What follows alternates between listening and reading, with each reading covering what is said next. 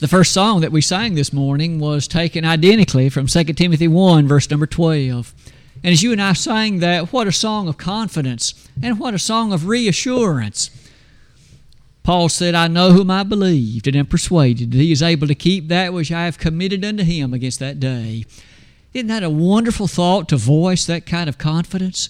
To speak with assurance, I know whom I believed. It's so good to see each and every person here today I hope that we are each able to participate and to be encouraged by our worship and to encourage all of those who are about us as well. Most of all, we can magnify the great cause of the God of heaven. You may have already noted in the course of the bulletin, the following question is asked Why be a faithful Christian? I believe it's entirely fair to devote some time, some attention to reflecting upon not only that question, but also some answers that the Word of God provides us to it. As we do that today, may I continue the thought I had raised a moment ago by saying, I hope that this will even give you and me more confidence, more reason, more motivation that we might be a faithful Christian. As we begin all of that, may I say that this introductory slide will not only state what no doubt is obvious, but it'll also more directly ask the question again if it's the case the Christian life brings its problems and brings about the matters of difficulty that are connected with it, including persecution, then why be a faithful Christian? You and I, no doubt, have known of others about us who have made the decision, like Demas did, it isn't worth it. they basically have gone back and have chosen a way of life that's not the same as what the Christian life is. For them, it wasn't worth it. Why is it worth it? Why be a faithful Christian? Over the next few moments this morning, as we reflect upon that question, may I first more carefully state the difficulties surrounding it. And that's what this next slide is all about. I've tried to pull together a few passages of Scripture that will invite you and me to notice and observe some very careful but very directly presented truths to all of us. There are some things the Christian life will clearly mean. You and I live in this world. Even Jesus made that observation in John the 17th chapter. With regard to the apostles, they have to live in this world. You and I can't go out of it yet. As long as we're in the flesh, we're in this world. Isn't it true then that that connection led Paul to say in 1 Corinthians 6 if you're in the world, obviously this is where we're going to live. But now, with that it said, we must never be of it. That which the world approves, and that which the world condones, and that which the world lifts high, and that which the world proclaims as normal and acceptable, the Christian can't do it. The Christian simply cannot do it. You can think about any number of things. The world has no problem with whatever you want to drink. The Bible says we have to have a problem with it. The world says it doesn't matter what you wear or choose not to. The Bible says the Christian can't be that way. The world can say, choose as your priorities whatever you want to choose. In fact, if it's making money, a lot of people will go right along with you. But the Bible says you can't do that. And therefore, that led me at the top of the slide to say a faithful Christian must maintain a separation from the world. Verses like these come so rapidly to the forefront. The book of James is a five chapter book in the New Testament, and you and I might recall that the book of James, in many ways, is the New Testament book of Proverbs. It has powerful but briefly presented truths. And in James 4, verse 4, the inspired writer said, You adulterers and adulteresses, know ye not that friendship with the world is enmity with God? Whosoever therefore will be a friend of the world is the enemy of God. Now that's powerful. And that challenges every one of us. There's nobody exempt from that. Because there is a regarded norm in this world, and the world loves to approve what is its norm dress like everybody else, go where everybody else goes, do what everybody else does. That's what everybody likes to do for the most part. But the Christian can't Because what the world condones and approves and loves, the Bible says God hates it. It's enmity with God. Hadn't it always been true in the words of 1 John 2:15, love not the world, neither the things that are in the world, for all that's in the world, the lust of the flesh, the lust of the eyes, the pride of life, it's not of the Father, but is of the world. And the world passeth away in the lust thereof, but he that doeth the will of God abideth forever. 1 John 2 15 to 17. And so, this powerful recognition that there is the world and the way the world does things, but the Christian must be unique and separate and different. That's a constant and daily question. Am I different? Are you? When those who know you and me, do they see something different in our behavior? Do we dress differently? Do we talk differently? Is that which we lift high and respect different? If it isn't, you and I have a problem because we are not separated from the world. And Paul would say in 2 Corinthians 6, verses 15 and following, that those who are separated from the world are the very ones on whom God has shared forth the power of His promise and the nature, of course, of all that comes with it. Maybe it is in that regard, the next step on that slide is this that distinction is highlighted in 1 Peter chapter 4. Now, it's true that some of that which is highlighted there will merely be a summary of what I've already invited you to note, but could I read it? In 1 Peter, the fourth chapter, if I could in fact make a mention of the background, Peter was writing to some particular saints who were dispersed abroad, and they found themselves, no doubt, in very challenging circumstances. And this is what he said beginning of verse 1. For as much then as Christ hath suffered for us in the flesh, arm yourselves likewise with the same mind. For he that hath suffered in the flesh hath ceased from sin, that he no longer should live the rest of his life or his time to the flesh, to the lusts of men, but to the will of God. For the time past of our life may suffice us to have wrought the will of the Gentiles when we walked in lasciviousness, lusts, excess of wine, revelings, banquetings, and abominable idolatries, wherein they think it strange that you run not with them to the same excess of riot, speaking evil of you. Isn't that interesting? As Peter wrote to those folks, you'll notice there was a time in life when we did these things, but we don't now. And therefore, those that we know may well ask, Why don't you do this? Why don't you come and do what you once did with me? Can't we go here or there or enjoy this or that? And you'll note it, verse 4 says they think it's strange. You don't do this anymore. What about the Christian life and its uniqueness, its separation, its difference, if you please? You'll notice he listed several things. Wouldn't you be quick to note in verse number three, a lot of it had to do with things you drink.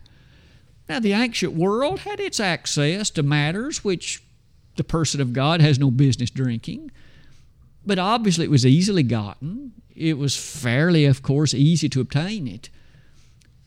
They think it's strange you don't do this anymore. Now, maybe I don't speak before anybody today who once had an issue with alcohol. But I hope we're all continually reminded that the Christian life has nothing to do with it. We set before others the banner of givenness to those things God approves, and this is just one verse among others. It's not only excess, he even makes here a condemnation of even the moderate amounts of it. But that isn't all he says. You'll notice the early part of verse number three. He points out lasciviousness this whole lifestyle where you follow the passions of the flesh and often sexual connotations go with it. Clearly, modesty is a matter here. People dress, you and I know today, it's per- terrible how it's presented in public. Nakedness in public purview.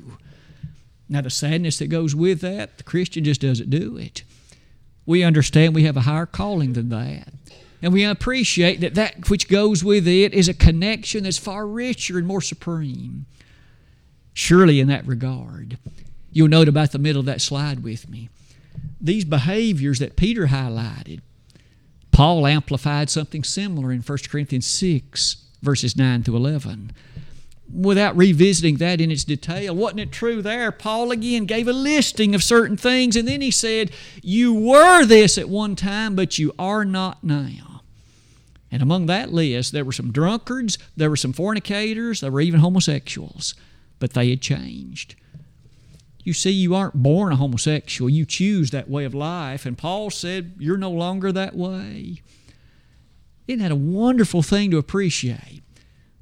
That people can change and there's repentance. All of that now leads us to see. You and I know the world loves these things. Why be a Christian? Why choose the narrow road that leads to a different place? Why choose the narrowness, the straightness, the challenge and difficulty that goes with it? As you close that slide with me, isn't it fair to say that we're ready to look very briefly at just a few of the Bible's answers to this question? As we develop them, here's the first one Why be a faithful Christian? We've already noted in that text Brother Wayne read a minute ago the church at Smyrna in Revelation 2, verse 10 Be thou faithful unto death. Why? He had just told them, You're about to be cast into prison. That doesn't sound like fun. It doesn't sound pleasant in the slightest. Why be a faithful Christian if this is what's going to happen? First reason the death of our Lord. The appreciation that goes with the death of the Master. The understanding that he didn't have to do this of his own will. In other words, it's not something he did just for the joy, the sheer pleasure that went with his own person connected to it. I've stated some of that this way. The Lord's death on the cross is critically connected to what we're talking about today.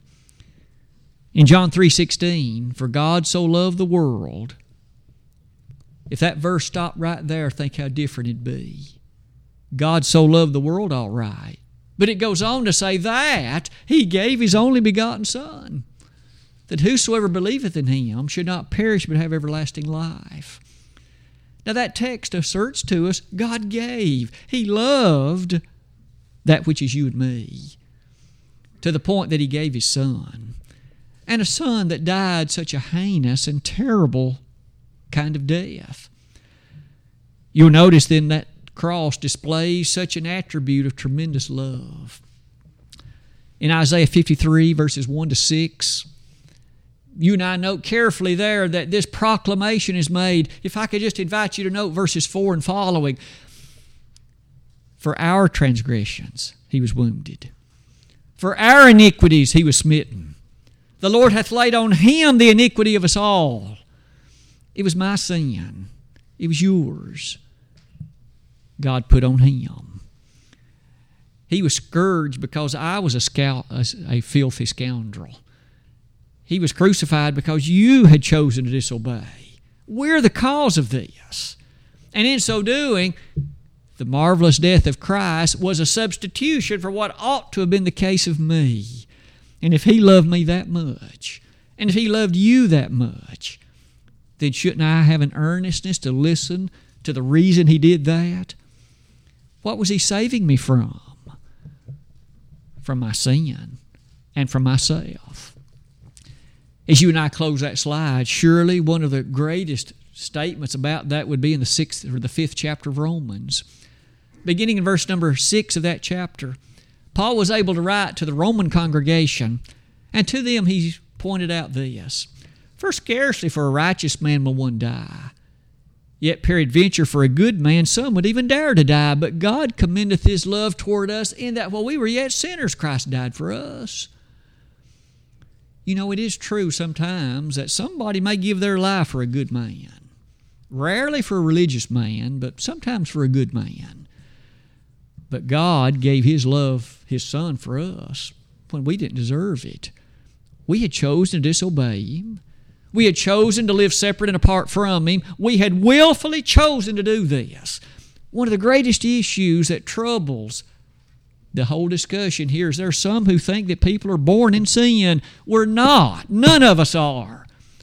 I sin because I choose to every time. And you sin because you choose to every time. Nobody makes me. There is no force beyond my control that demands it of me. I choose it every time. And that's what makes it so sad.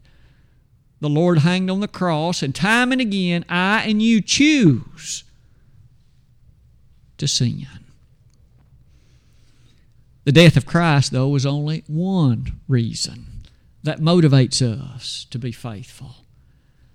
I hope that on Mondays and Tuesdays and yea, the various days of the week, when we find ourselves in the various chores and tasks and places of life, that we'll give thought to the Lord's death and how it motivates us to be faithful. And it motivates us to be true and loyal to Him in every way. Because number two that we'll consider this morning is this just as surely as the Lord died, He was making it possible for me and you to be somewhere. Now, we're born into this earth and we live here for a while. But we know that this life is only a small, small part of our total existence. When you and I die, we're still going to live somewhere. It won't be in the flesh, mind you, but we shall continue to exist and live and Jesus wanted to make sure that we live in a place that's pleasant, blissful, glorious, and happy. What about heaven? Now, it's certainly true that the moment we die, we don't go to heaven. The Bible doesn't teach that. But after the day of judgment, but at the moment of that great and noble and powerful time of judgment, we know there's an eternal abode called heaven. Why don't we take just a minute and look at the last couple of chapters of the book of Revelation? I think it'd be fair to say that it's almost as if one last time in all of the 1,189 Bible chapters, God wants to jerk us to the point and saying, This is what's at stake. This is why you need to be faithful. This is what it's all about. We surely won't read the fullness of those two chapters, but in Revelation 21, verse number 1 starts like this And I saw a new heaven and a new earth. For the first heaven and the first earth were passed away, and there was no more sea. We surely will have not the time to step through verse by verse and make lots of comments, but it would tr- truly be enthralling if we were. But could I point out to you, the first heaven and first earth were gone this present earth had been burned up by now, it was no more. And so, all the things that sometimes folks love about this earth, it's gone. Why give the fullness of our life living for something that's not going to last? Because this earth is not going to be permanent. John said it's gone. But he did say, I saw a new heaven and a new earth. Now, the new earth that he saw was not a remade one of these. Other verses quickly point out that this new heaven and new earth is a new place of abode, it's a new environment, and it's not physical. It's the place where the Spirit's going to be. John, tell us about it, verse 2. And I, John, saw the holy city, the New Jerusalem, coming down from God out of heaven, prepared as a bride adorned for her husband.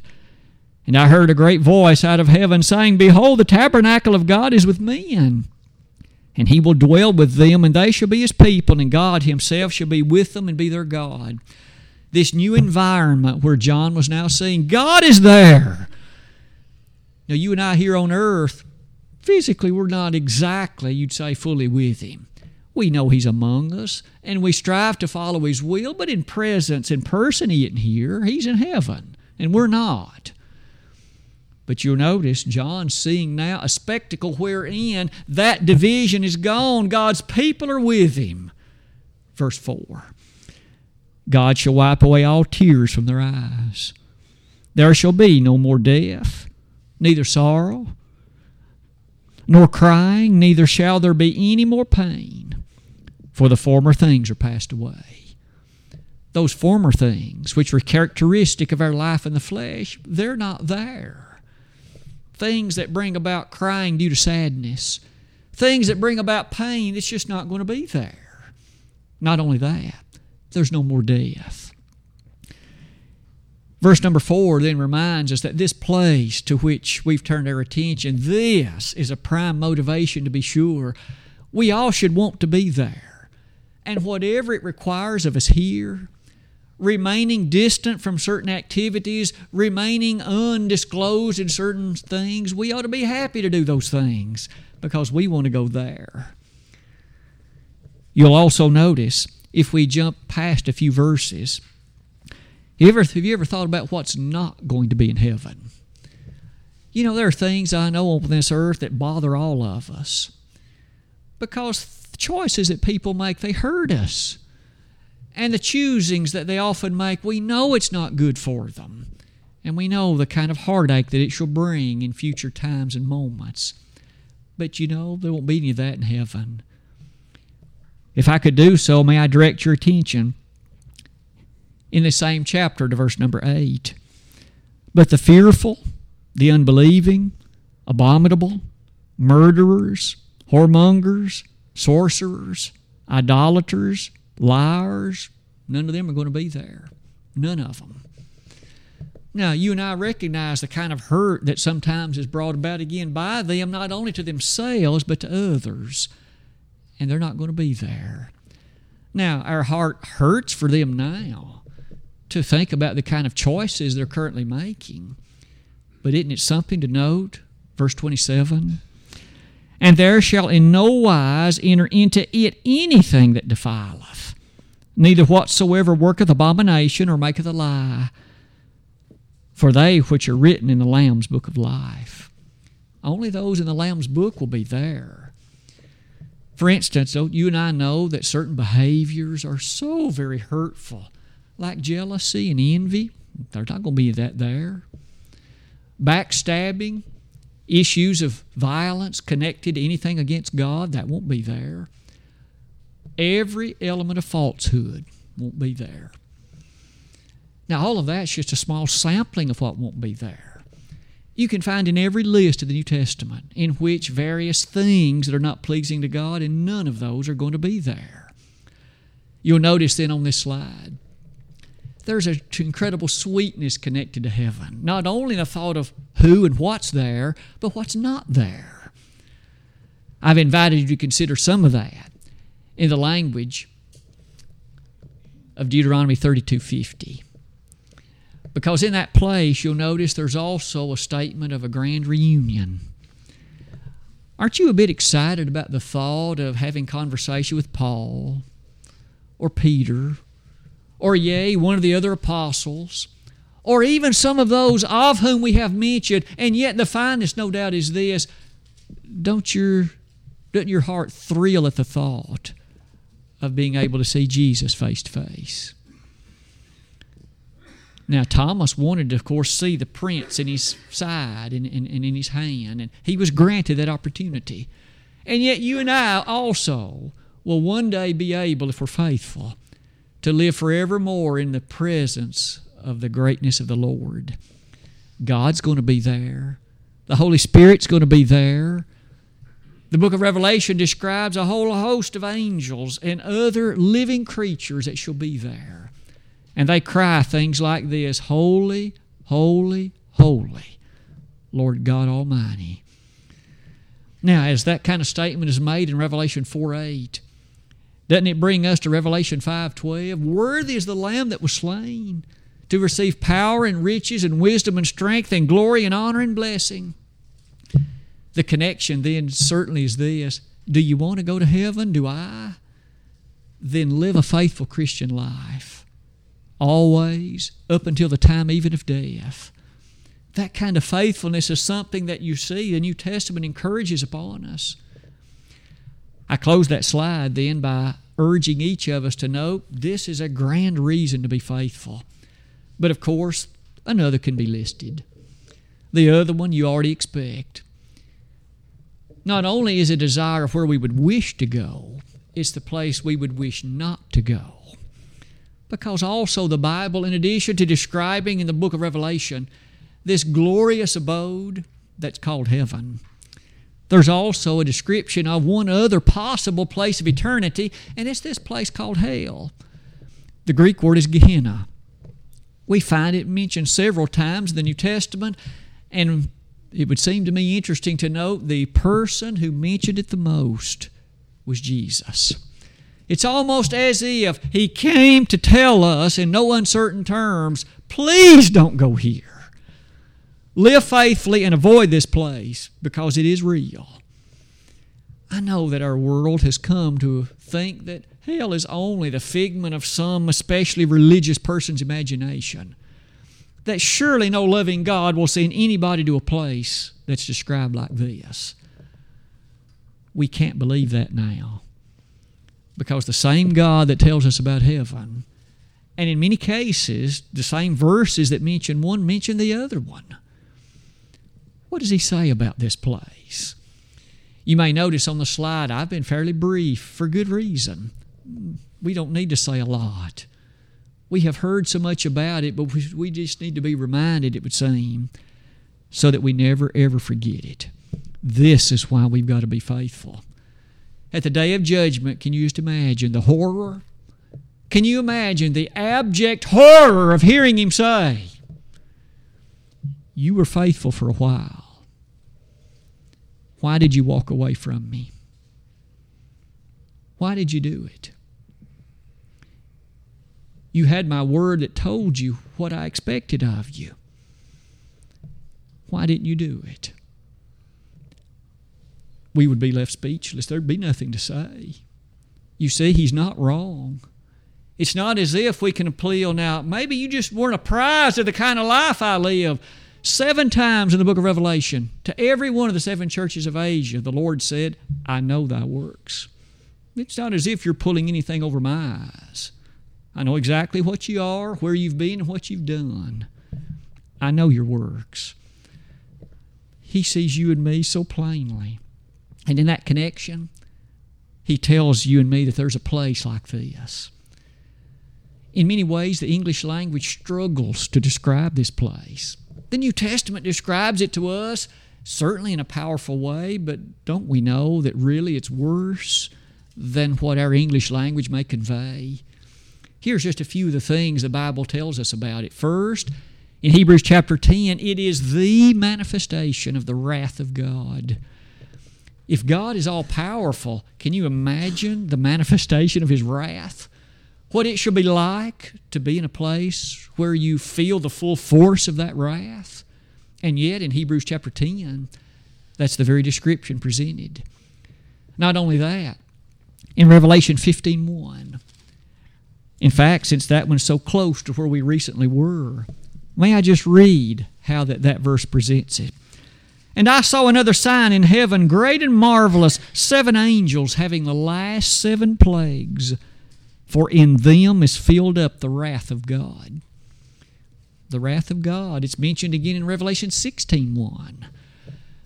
As these angels pour out these vials in these chapters, we are given an impression of what comes about as one receives and experiences the wrath of God. And I know that none of us would wish to be a part of any of that. Not only that, look at what's next on that slide. Surely one of the things we realize about heaven that makes it so grand is it never ends. It's eternal. The same thing's true of hell. Could I turn your attention to Matthew 25, verse 46? There's a rather amazing play on words, in some ways, rather interestingly stated. As the writer Matthew presented it to us, here's what he wrote you might recall this is after that scene in which we're given a portrayal of the judgment. And then he says, These shall go away into everlasting punishment.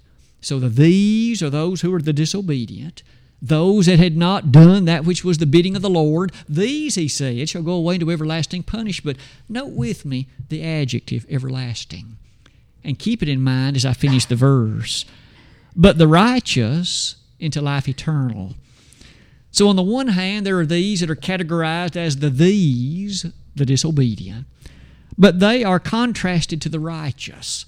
So, we have two categories. The these, we're told, went into everlasting punishment, but the others, the righteous, into life eternal. So there's eternal described with respect to one, everlasting described with respect to the other one you might be impressed, it's the same word in Greek. The very same word. If heaven is eternal, so too is hell. The Lord didn't use any different word in any way to describe the duration of either of them. Isn't that a reminder to you and me that this place, this place called Gehenna, never ends? So to be cast there, to find oneself there, there's no way out. There's no way that one can find some hole in the fence to get to a different place, and there's never a reduction in it. Look at the next point on the slide, please, if you would. In Mark 9, verses 43 to 48, it never lets up. I'm sure you're like me that there have been times in life you've had pain. And I know if you're like me, and I'm sure we all do, you just think, another 30 minutes until the medicine kicks in or until I can get some ease. And we're so thankful when the ease comes. Have you ever burnt yourself really badly? I know that's been quite, quite, quite painful for all of us if you've experienced it. But still, even then, you think, oh, at least the salve, at least the ointment. Give me another hour or so, and at least it'll be a little bit easier. And it is. But you know, in hell, there's never a hope for that. I know there's no time, and certainly I can't make reference to years or centuries or millennia. But it doesn't matter how long one might wait, there's no easing of it. That's disturbing, isn't it? And that should, should be another great motivation. Jesus said, The worm dieth not. Note the verb tense. He said, that worm, again, dieth not, the fire is not quenched. Those are present tense continuing, continuances that's almost again a terrible, terrible reminder. Two more things on that slide are these fire, coupled with darkness.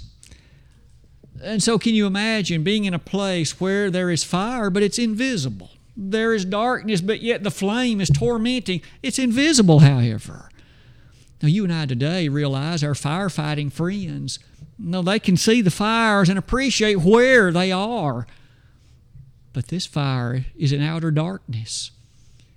Isn't that an interesting consideration? Isn't it a reminder? Most of us don't like abject darkness for long periods of time. And yet, the final thought is this it's a place of hopelessness. All hope is dashed, all hope is no longer. As long as there's life, there's hope, and see, there's complete second death as you and I close that slide with me, haven't we been motivated? This, this is why to be a faithful Christian. Because of the death of the Master. Because we want to go to heaven. Because we do not want to go to hell. That kind of a reminder is one that is so strong. And it's one that encourages us and does so in the most forceful of ways. Would you and I please examine ourselves whether we be in the faith? To borrow the words of 2 Corinthians 13 5. If we are in the faith, may we continue to live that way for the reasons we've learned today. But if we're not, it's time to do something about it at once. Don't wait until a better, more convenient day. Remember, in Acts 24, as far as we know, the more convenient season never came. It may not come for you either. Today is the day of salvation. 2 Corinthians 6, verse 2. If you hear his voice, harden not your hearts. Hebrews 3, verse 12. Today, if there's anyone in this assembly and you're not a faithful Christian, the power is within your capability to be one. The Lord asks that you relinquish control of your life to Him. Obey the gospel. The statement of 2 Thessalonians 1 continues to be forceful in that regard. For all who obey not the gospel will be cast into everlasting punishment. That obedience to the gospel asks Do you believe Jesus to be the Son of God? Are you convinced he walked upon this earth and that he was the anointed of heaven? That he really was divine? Then, upon that belief, Make a change. Make changes in your life as needed. Stop doing the things that need to be stopped. Pursue those things that should be done. Make changes in the way you've spoken if that's necessary, or the changes in the places you visit if that's appropriate. Make changes into the way you appear before others if that's needed. But that kind of change is just called repentance. Then make a verbal confession that you do believe with all your heart that Jesus is the Son of God And upon that profession, we'll be honored to baptize you into Christ so you can contact His blood, and that blood will wash away every sin that you've ever committed. Every one of them gone. At that point, you can then live in a powerful, refreshed way and live faithful until death. However, if you have done that at one point and knew the sweetness and the power and honor that that kind of life had, but you have chosen over time to begin to live differently, maybe you've started doing what you know the Lord doesn't approve. You know you can come back to your first love, Revelation 2 5. You can make repentance of those things you, that you are doing now that need to be changed. That repentance will certainly need to be met with confession. Not confession of Christ this time, but confession of your sins. Because James 5:16 tells us we need to do that. And we as a congregation of people would surround you with our arms of encouragement and appreciation and love and that we could be of assistance to you to encourage you to continue that walk of bravery and courage you've shown today. If we could help in some way in those ways, we would like to use this song of encouragement, this hymn of invitation, and invite one and all, if it be the need in your life, that you would come because of the motivation to be a faithful Christian. And right now, if we can help, won't you come while we stand and sing?